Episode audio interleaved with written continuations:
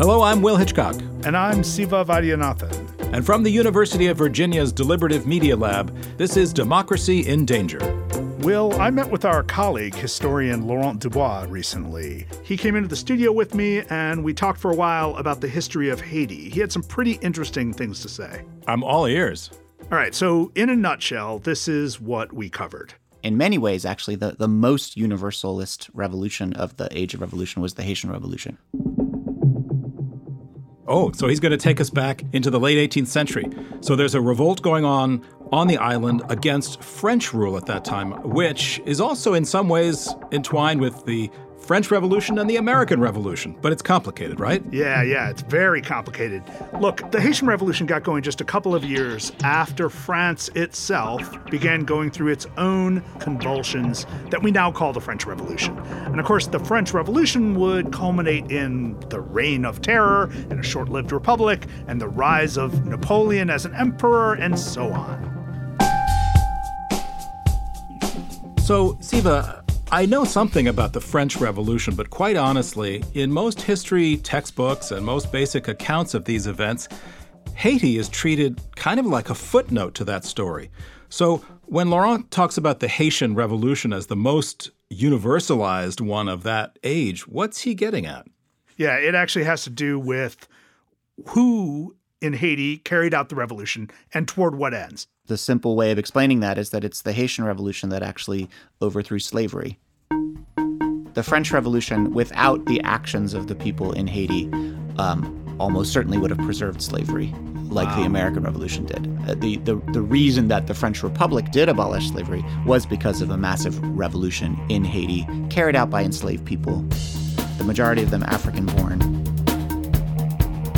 They launch a revolt in 1791 in the summer, and by early 1793, they've essentially won the abolition of slavery. And the abolition of slavery they win is, is universal, immediate, and it comes with citizenship, which are all things that abolitionists hadn't even really considered right.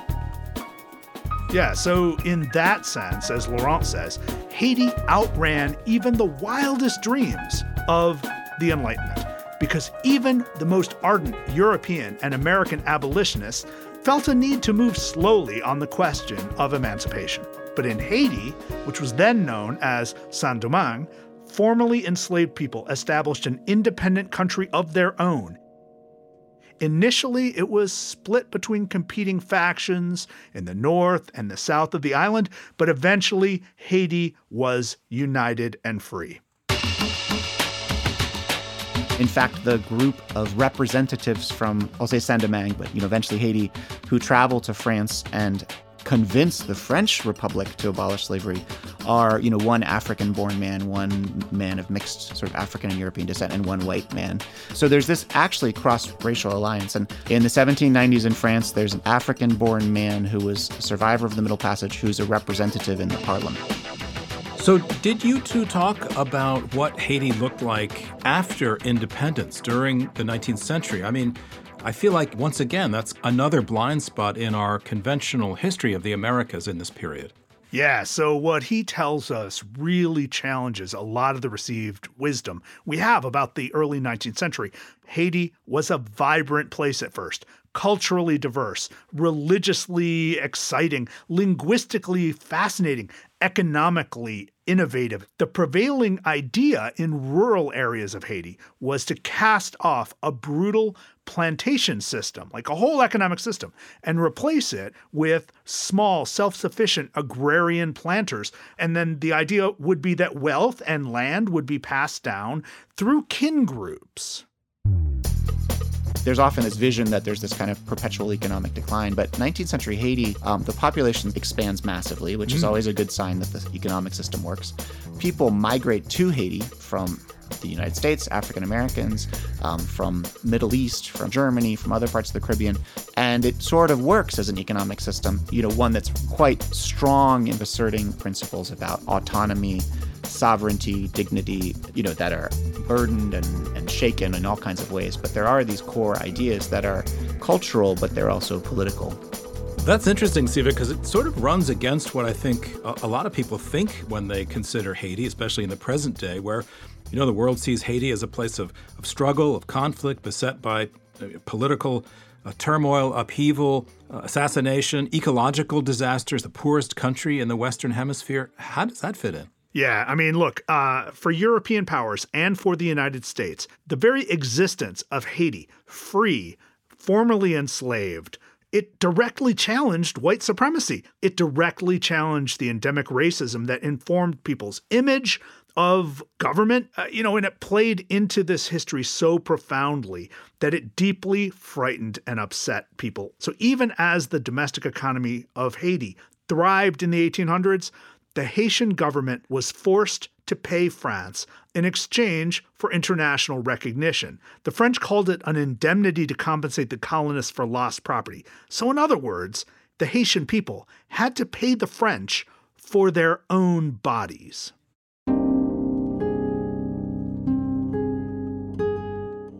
Whoa. So basically, after the revolution, Haitians have to buy their own freedom from their former masters? Yeah, exactly. So, to the tune of 150 million francs levied in 1825. To put this in perspective, that was 10 times what the United States paid France for the Louisiana Purchase, more than 10 times Haiti's annual budget.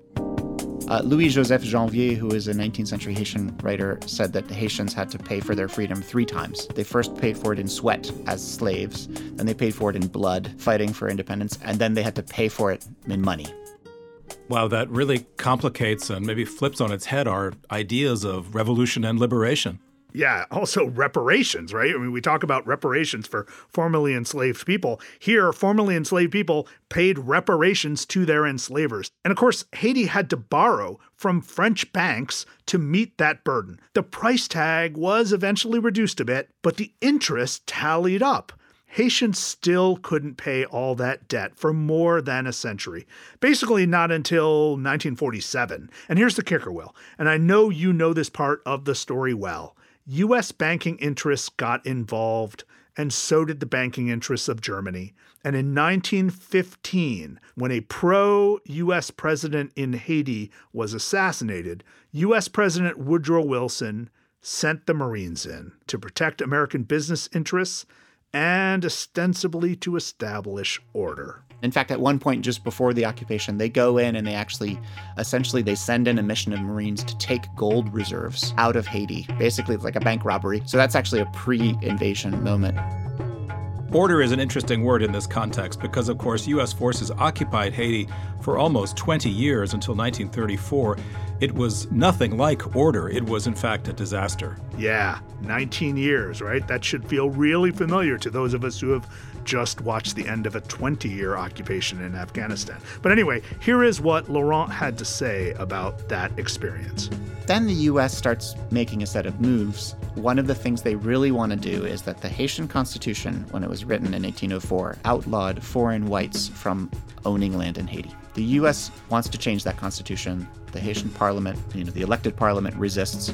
The US kind of disperses that parliament, and then they rewrite the constitution. And then they begin to use forced labor in the countryside to build roads and to sort of do the, the civilizing. And that then incites a, an uprising in 1918.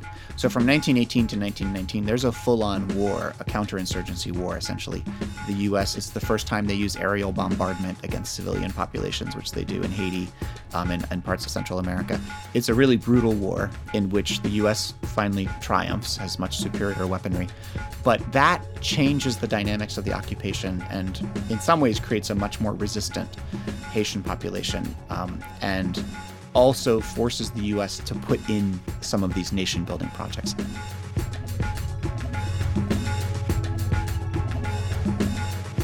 Not surprisingly, these projects did not go especially well, and in a lot of ways, this era of Haitian occupation sets into motion the long period of political and social instability in Haiti that we see even today. In addition, the occupation cemented this view of Haiti that still dominates among citizens of the United States and media in the United States. Here's what Laurent said. So we've essentially replaced some historical knowledge with a huge set of cultural stereotypes, most of them rather off base, that kind of deepen this sort of sense of Haiti as this strange, other, distant land. And that's where we still are in a lot of ways in the Right, United States is that people think of Haiti as like a faraway place or different versus seeing that over the 20th century, the US has been completely involved in basically everything that's happened in Haiti.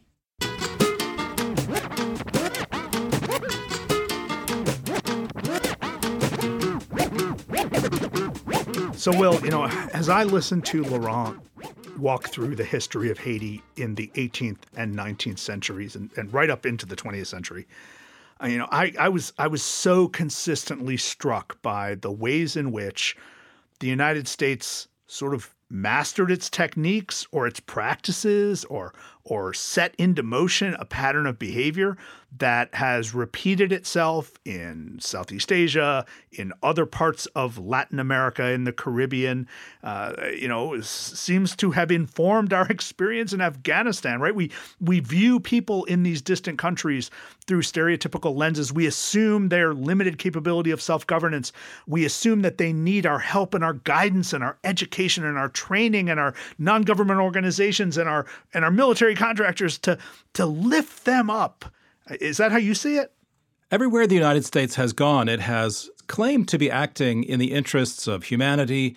And if you look at Haiti, you see 20 years of extraction of resources. Basically, it's designed to squeeze Haiti for its value. It's imposing a certain framework that actually contributes to disorder. And then it becomes a self fulfilling prophecy. Well, look, Haiti can't govern itself, so we must remain there to provide more order. And this is, you know, this happened in Afghanistan in the last 20 years. It happened in Haiti uh, more than a century ago. And it happened in many instances in between during the Cold War when American occupations uh, had much of the same negative effect on the societies in which they were based. So, order versus disorder, it depends on who you are and how you look at this. And, and, and we look at all the disorder now. We're seeing, as we speak today, there are thousands of people sleeping under a bridge in Del Rio, Texas. They're from Haiti. They're trying to escape the misery that Haiti has suffered the past few months, and they're trying desperately to get into the United States. Right, and that's a perfect and tragic example of the way in which this is a feedback loop. So we have to connect the source of the crisis before we can really begin to grapple with who's responsible for the crisis. How can we confront them? We're going to have the same issues dealing with Afghan refugees. Suddenly, Afghan refugees are going to come into the United States. They've been brought here uh, in the evacuation, and people will ask, Are we responsible for these people? You bet we are. Right. You know, look, Laurent was very clear that when you look at the history of Haiti and you look at all of the upheaval and all of the occupations and all the militarism and all the poverty and all the natural disasters, the earthquakes, the storms, the most resilient people on the planet are the people of Haiti. Haiti also, as Laurent says, has something to offer us in terms of our vision of democracy, economic and political, because the Haitian Revolution could have stood in for the model revolution of the 18th century rather than those imperfect revolutions we often hold up, the French and the American. Well, Fortunately, we have no shortage of colleagues right here at the University of Virginia who have a wealth of knowledge and expertise on the Haitian political and social experience. And we're going to turn now to two of them for some more perspective on this complex story. That's right, Siva. We have with us now Marlene Daut, who is a literary scholar specializing in the Caribbean and its African diaspora. Marlene is Associate Director of the Carter G. Woodson Institute and has written extensively about the nexus between Haitian history and Haitian fiction. Marlena, welcome to Democracy in Danger. Thank you so much for having me today. We're also joined by Robert Fatton, a UVA political scientist and the Julia A. Cooper Professor of Government and Foreign Affairs. His new book is The Guise of Exceptionalism Unmasking the National Narratives of Haiti and the United States. Robert, it's very good to have you with us today. Well, thank you for inviting me. Robert, could you start by bringing our listeners up to speed on recent events in Haiti? Clearly, the country has had a tumultuous summer with the assassination of President Jovenel Moise on July 7th, and then back to back, an earthquake and then a severe tropical storm. Let's start with the political events. What do we know about Moise's killing? His term as president was quite controversial, wasn't it? Yes, well, Moise was not a popular president. Hmm. And he extended his term by a year. And that was perceived by most people in Haiti as an illegal, unconstitutional mm. uh, kind of maneuver. Uh, but his assassination was really shocking for both his supporters and for people who opposed him. Uh, the last assassination in Haiti was in 1915. Now, we don't know exactly what happened in the assassination. It's really a very mysterious phenomenon because we have a cast of characters that come from Colombia, the so called mercenaries. We have people who were in Miami essentially from uh, Venezuela, but they were Americans and they uh, invented some scheme to get money to give to a pastor who's a Haitian American who went to Haiti. His name is Sanon, and Sanon was supposed to become the president because initially the strategy was to kidnap uh, the president and to force him to resign. Well, something went wrong, obviously. He was viciously uh, assassinated. His wife was also shot, but she is clearly alive. What is even more uh, complicated is that in the last few days, uh, apparently the current Prime Minister, Ariel Henry, had very peculiar conversations with one of the so called intellectual author of the assassination at four o'clock in the morning. So the whole thing is very confusing. And then you have, obviously, the political crisis, which is not just a Haitian crisis, it's also one where the major foreign powers are involved. I mean, if you looked at uh, the current prime minister, initially the UN intervened very publicly and said that it was a fellow by the name of Claude Joseph. Then, two or three days after, a week afterwards, uh, the core group, which is basically the United States, really, uh, decided no, no, no, no, it's Ariel Henry. And just overnight, Ariel Henry becomes the prime minister. Now, the opposition initially didn't think that Ariel Henry was a legitimate uh, prime minister. He was called a de facto prime minister mm. because he had been nominated unconstitutionally by a de facto president, Moise. And the problem is that we don't have a functioning constitution anymore. We don't have a parliament. We don't have a Congress. We have a third of the Senate, which is still elected. So the institutions have really decayed. And what is happening now in the last two weeks, it looks like, and this is a very peculiar phenomenon, that all of the opposition to Ariel Henry have decided to sign an agreement with Ariel Henry, and that Ariel Henry would be not only the prime minister, but kind of a president also. Mm. Uh, and he would be running the show till uh, the end of 2022 when there would be elections, etc. Yeah. So, so it seems like there's no functional institutions. There's no clear constitutional process to deal with a situation like this.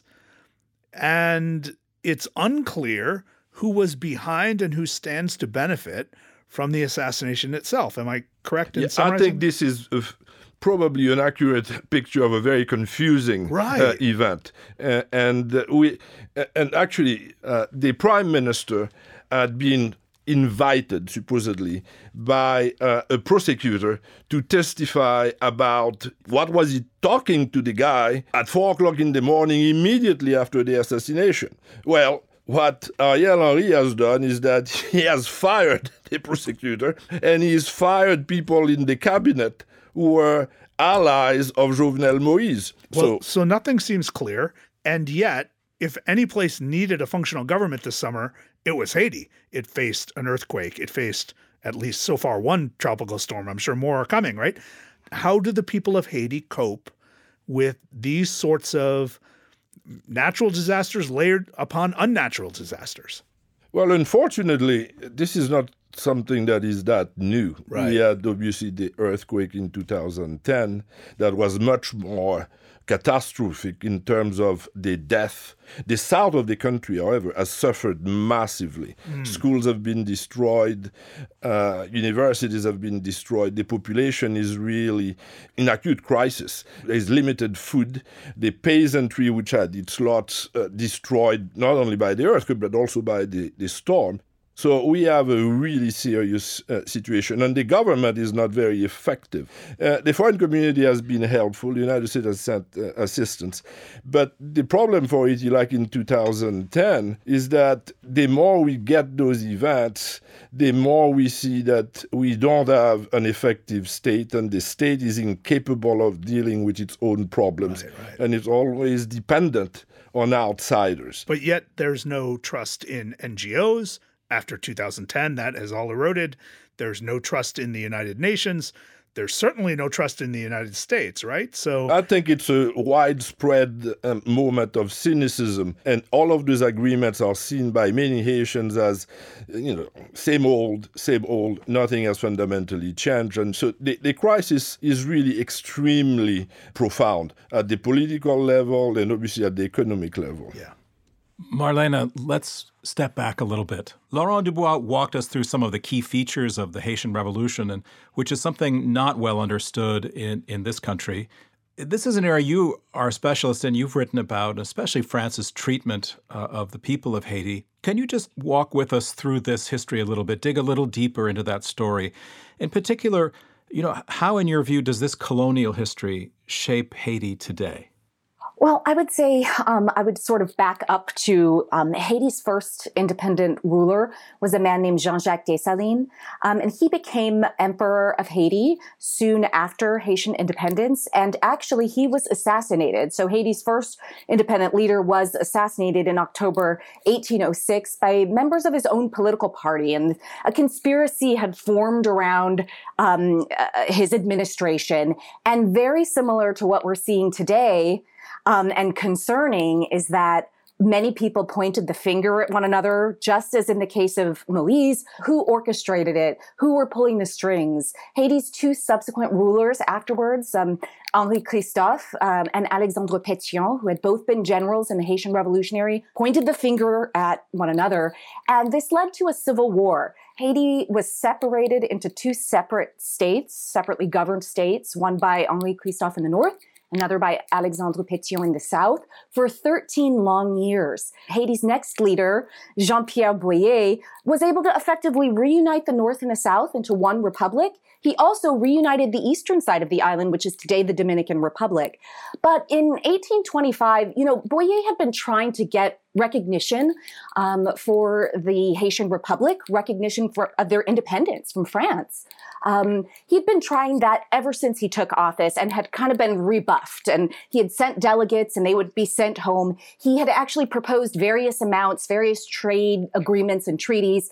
Um, and then suddenly in April of 1825, the French king, who was at that time Charles X, a Bourbon, um, changed his mind and issued a decree whereby he said, you know, we'll recognize Haitian independence if you give us most favored nation status and if you pay us 150 million francs to compensate the former enslavers for their land and for the people that they had forced to work for them. So this was astonishing. The world had never seen such an agreement, and there were lots of different opinions about why and what motivated him um, to strike this agreement. And if you think about this from the perspective of the Haitian people, who this is a republic, but they effectively have no say. And all of Haiti's later historians, later 19th century historians, say that, you know, Boyer reigned over a republic as if he were a king.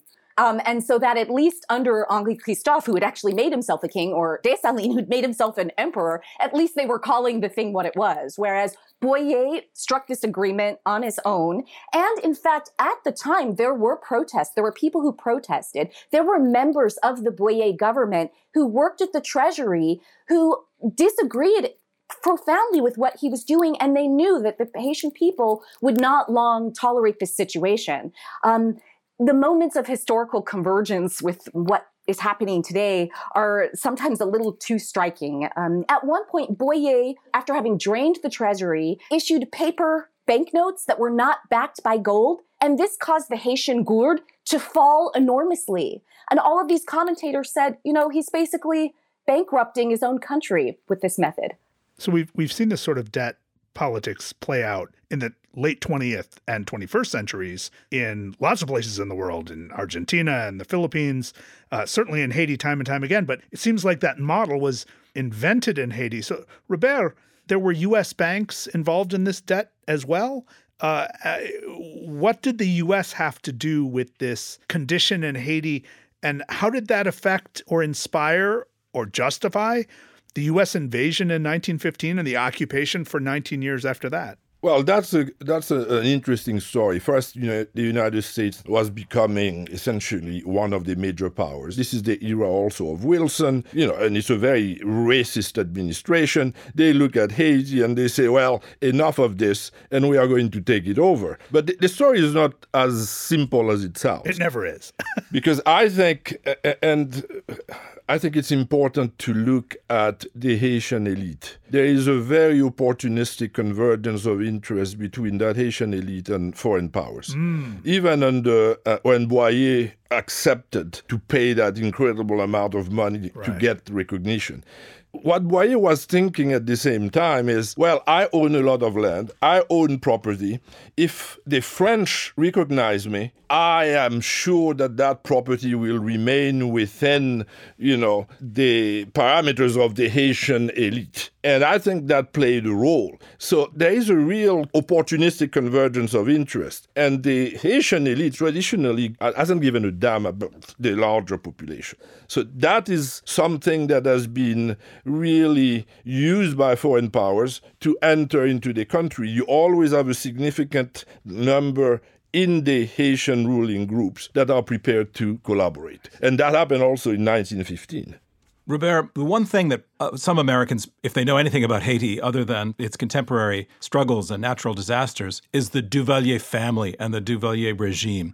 Take us back for a moment. It's a 30 year dynasty, right? And it's one of the most horrific dictatorships that this struggling country had faced. Isn't that right? Yes, uh, Francois Duvalier, Papa Doc, was really a very brutal killer. There's no other way of putting it. He created the Tonton which was essentially his militia, and the militia was given free rein to really batter the population in order to keep him in power. Now his son became president for life. I should say that both of them were president for life. And uh, Francois Duvalier died in 1971. The son, at 18, became president for life. Expectations were that he wouldn't last, but he lasted till 1986. Jean Claude Duvalier was not as brutal. Uh, he was kind of uh, the smiley face of a dictatorial regime. People went to jail, people were killed, but you needed to oppose him to get in those situations. Whereas with Francois Duvalier, it was sheer terror. And uh, Jean Claude didn't have the stomach to stay in power either. He left in 1986, and it's not clear at all that if he had used the army and used the Macoute at that time, that he would not have stayed in power. And he was forced uh, by protests, by Haitian protests in particular in Gonaïves, to exit. And uh, that led to a series actually of military regimes and coups within the coups. Ultimately, that led to the coming to power of Jean Bertrand Aristide, was a priest uh, initially, then he abandoned the priesthood, uh, but he embodied, if you wish, the will of the masses. It was called Lavalas, which in Creole means the flood. And the idea was that you had massive people who were going to change the country. Unfortunately, that story uh, didn't fully materialize.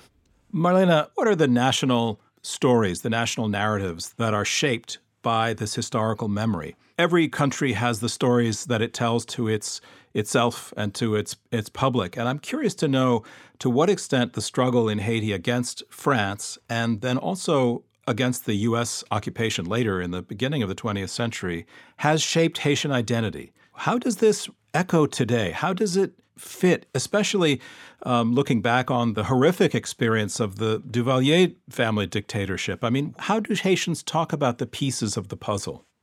Well, it brings to mind an album title by a Haitian singer and songwriter named Manno Charlemagne, and it's called Nous non malheur ak organisation mondiale, which means we are harmed or we're misfortunate in the world system. And I think um, Haitians of the 20th century and the 21st century have intimately understood that since the time of the US occupation, really, obviously there was meddling before, terrible things were happening before, but what's remarkable is that the Haitian government was able to still function and Haiti was still functioning economically, even as it's paying this huge debt. But when the United States gets involved and confiscates all this money, and because there were German interests as well and French interests in this, now you see that system of organization, this world system analysis that we need to understand how we get from 1804 to, you know, 2021. Um, and it involves also the United Nations as an organization, and it involves NGOs. And so I think, and, and, in my conversations when I go back to Haiti, are they very clearly understand that it's not a conspiracy because a conspiracy would be something that is hidden and that people try to do in the shadows and, and it's overt and the entire world watches. We all saw what happened when the Red Cross collected half a billion dollars supposedly to build houses in Haiti and built 12, I think, and instead, you know, created all these tent cities. And we all saw that the UN quote unquote peacekeepers who came to Haiti in the wake of the earthquake during an ongoing occupation, I must mention. There was already an occupation that they brought a cholera epidemic to the country that killed 10,000 Haitians and sickened hundreds of thousands more, and then granted themselves the United Nations immunity. So when, you know, a singer and songwriter like Manno Charlemagne, who was also a, once the mayor of Port-au-Prince, says, you know, we are harmed by the world system, we're misfortunate in the world system, this is something that is very, very understood and that is on the tips of everyone's tongue in Haiti and they know exactly who to blame. And it's not one entity, it's that entity called the world, and, and it's the way that it's organized. Marlene, just if you want to follow up, I want to ask Does the Duvalier regime, the family that ruled for that 30 year period, does that fit your framework of essentially a capitalist you know, destruction and exploitation of the country? Oh, absolutely. Because um, if if you think about so there's a scholar named Patrick and in his book The Breached Citadel, you know, he has FOIA'd, you know, asked for these these documents from the US government concerning um, Francois Duvalier his election. He didn't win the election. He was selected by the United States as this is our preferred candidate the reason the United States preferred his candidacy was because they were terrified that a communist leader would come to power in Haiti. And there were many things that Francois Duvalier was, but he was not a communist.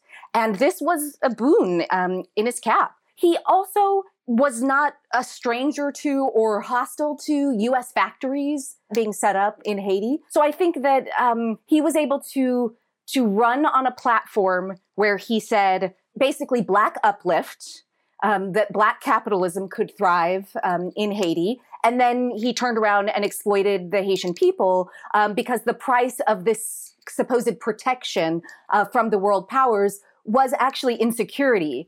Well, Marlene, you've you've written about this this idea that there's a distinction, uh, is a, a real serious gap between how Haitian cultural leaders, artists, intellectuals, and the Haitian people in general view institutions that come from outside, the influence of foreign governments, uh, uh, versus how the Haitian elites view the same institutions and foreign governments and foreign interference. And of course, it's coming back now this summer with all of the trauma that Haiti has experienced with the assassination and the earthquake and the storms. There are once again calls for the U.S. to directly mm, intervene in Haiti. What explains this dissonance between Haiti's cultural leaders and its political elite?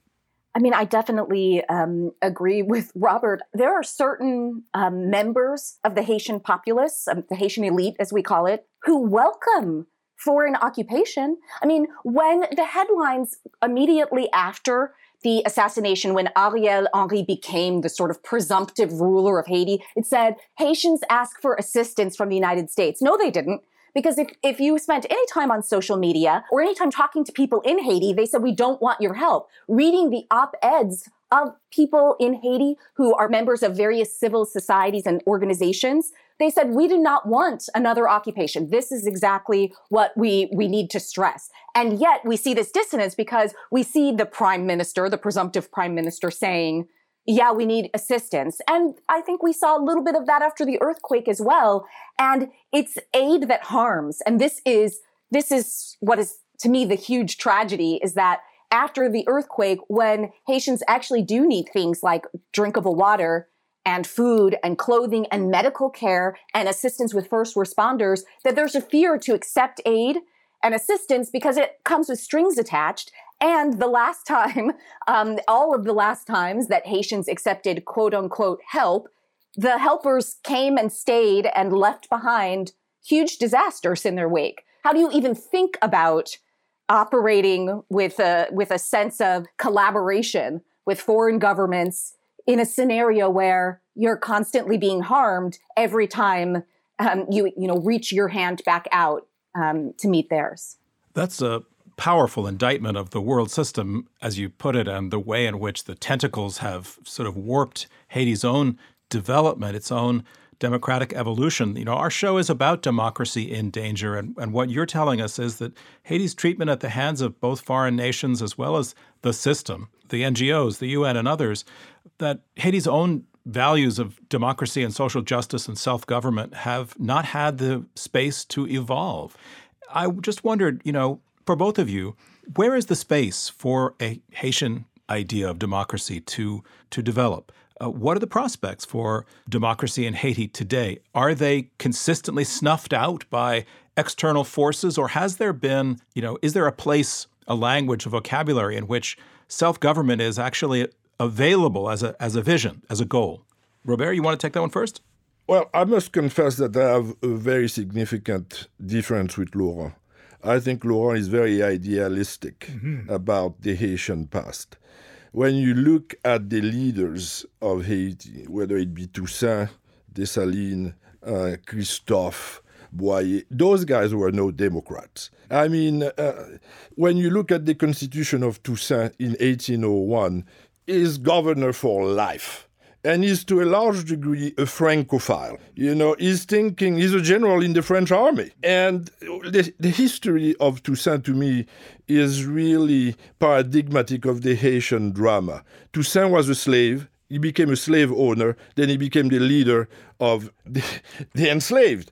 On the other hand, he never intended to abandon the plantation economy. Whether you talk about Toussaint, Dessalines, Pétion, Boyer, they always had the idea of a code rural. And that was essentially to impose really violent forms of exploitation on the peasantry in order to maintain the plantation because that was the world economy of the time. You can understand to some extent that, but on the other hand, that was their own class interest. So there is a profound division.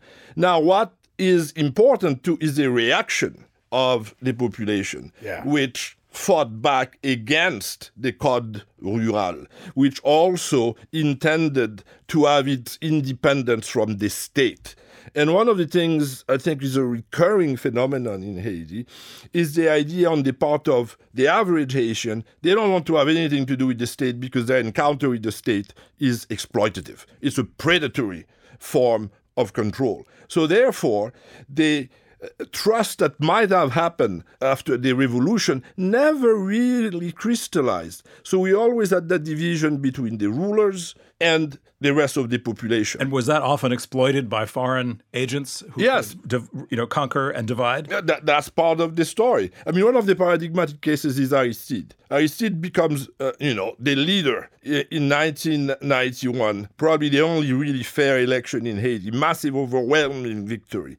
And he's a radical priest. He's from, you know, liberation theology. America is the empire. There is a coup against Aristide, and a very vicious coup uh, which the CIA was engineering too. And uh, Aristide obviously escapes is alive and he goes to Venezuela, then he goes to the United States. Then what happens three years afterwards? 25,000 Marines come to Haiti, and who's the president? Aristide. Whatever radical project he may have had is gone. Because in order to come back, he signs an agreement with the World Bank and the IMF. But Aristide says he never signed it. So the radical project, when you have 25,000 Marines coming to put you back in power, it dissolves. No one can take him seriously when he says the American empire. What? It's not tenable. Marlene? liberty or death, independence or death. This is the Haitian revolutionary motto. And we have seen time and time again that there have been factions um, in Haitian society who are willing to live out that principle, recognizing the inherent violence um, that comes along with state authority and state power. Because the fact of the matter is that all of Haiti's first leaders, from Dessalines to Boyer to Christophe, oversaw regimes that harmed the Haitian people. So in 1802, Napoleon uh, Leclerc expedition is what it's called, arrived uh, back in Saint Domingue. Now remember, slavery had been abolished since 1793 um, in Saint Domingue, uh, upheld by the French National Assembly in 1794.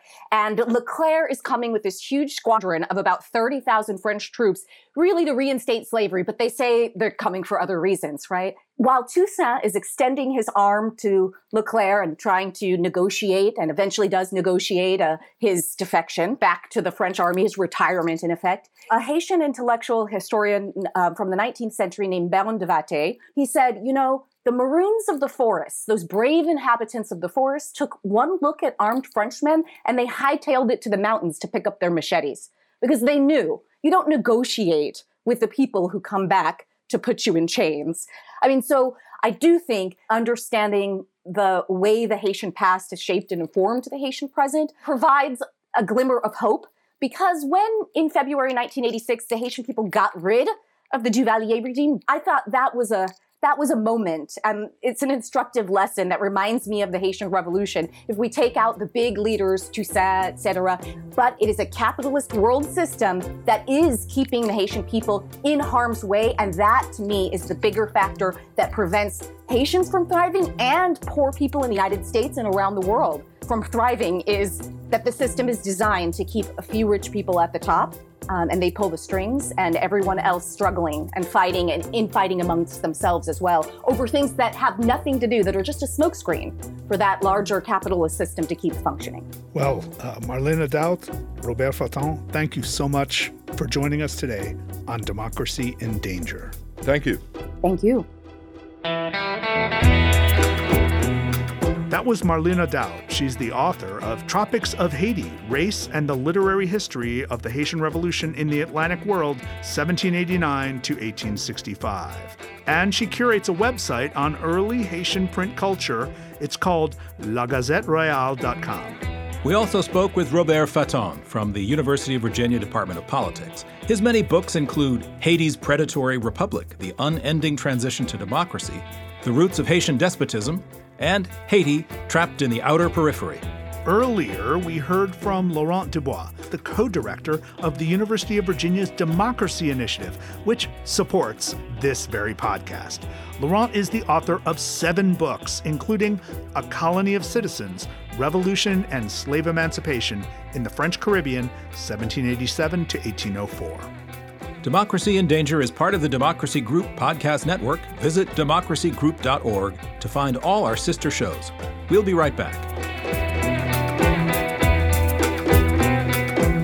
Wow, from a history of revolution up to the present, Haiti has struggled and it's suffered. And it's, in some ways, Haiti is a little bit of a mirror to hold up to American democracy. We have our own internal problems, our own crises, our own histories that we're always fighting about. Maybe we can learn something here. Well, look, we've learned from our friends that we really shouldn't idealize the Haitian Revolution. Nonetheless, I think it's pretty clear that we've left Haiti in a in a terrible position after all of these years, all this intervention. Everything we have tried has been counterproductive, and the Haitian people themselves have been poorly served by their leaders. So what do we do now? How do we how do we look forward? How can we help the Haitian people help themselves? I, you know, clearly it's going to take some fresh, original thinking, and we're going to have to liberate ourselves from the stereotypes we have about Haiti, its people, its history, its revolution. I was really struck by Marlena's comment that Haiti has been sold out by quote unquote the system again and again. She brought some hard evidence to show that at different times of its history, Haiti was forced into a global economic and financial system by big, rich countries. And as she said, even in this era of humanitarian interventions and activity by the Red Cross, Haitians are still coming up short. They're still not receiving the aid money that they're supposed to receive. They're getting handouts rather than structural transformation. So the rich countries still have to get this right and figure out what is this system that keeps on harming Haiti rather than repairing it. But, you know, one thing is certain that people of Haiti deserve every chance to realize everything they were promised by the Haitian Revolution.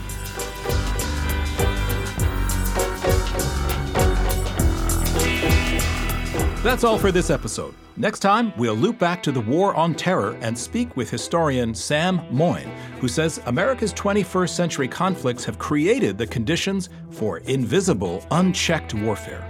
The question is, you know, do we want to just focus on making war as humane as we can and never kind of address the underlying problem that a misbegotten war is going on and on?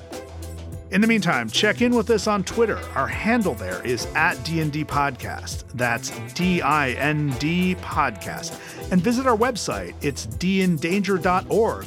There you can find show notes, other things to read, and a full version of my conversation with Laurent Dubois. Subscribe to the show on Apple Podcasts or wherever you get your audio. Share us on social media and leave us some stars.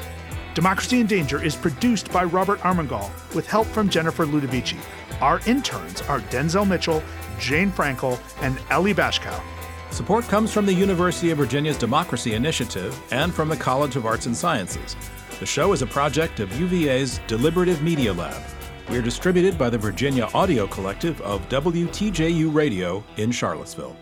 I'm Will Hitchcock. And I'm Siva Vaidhyanathan. Until next time.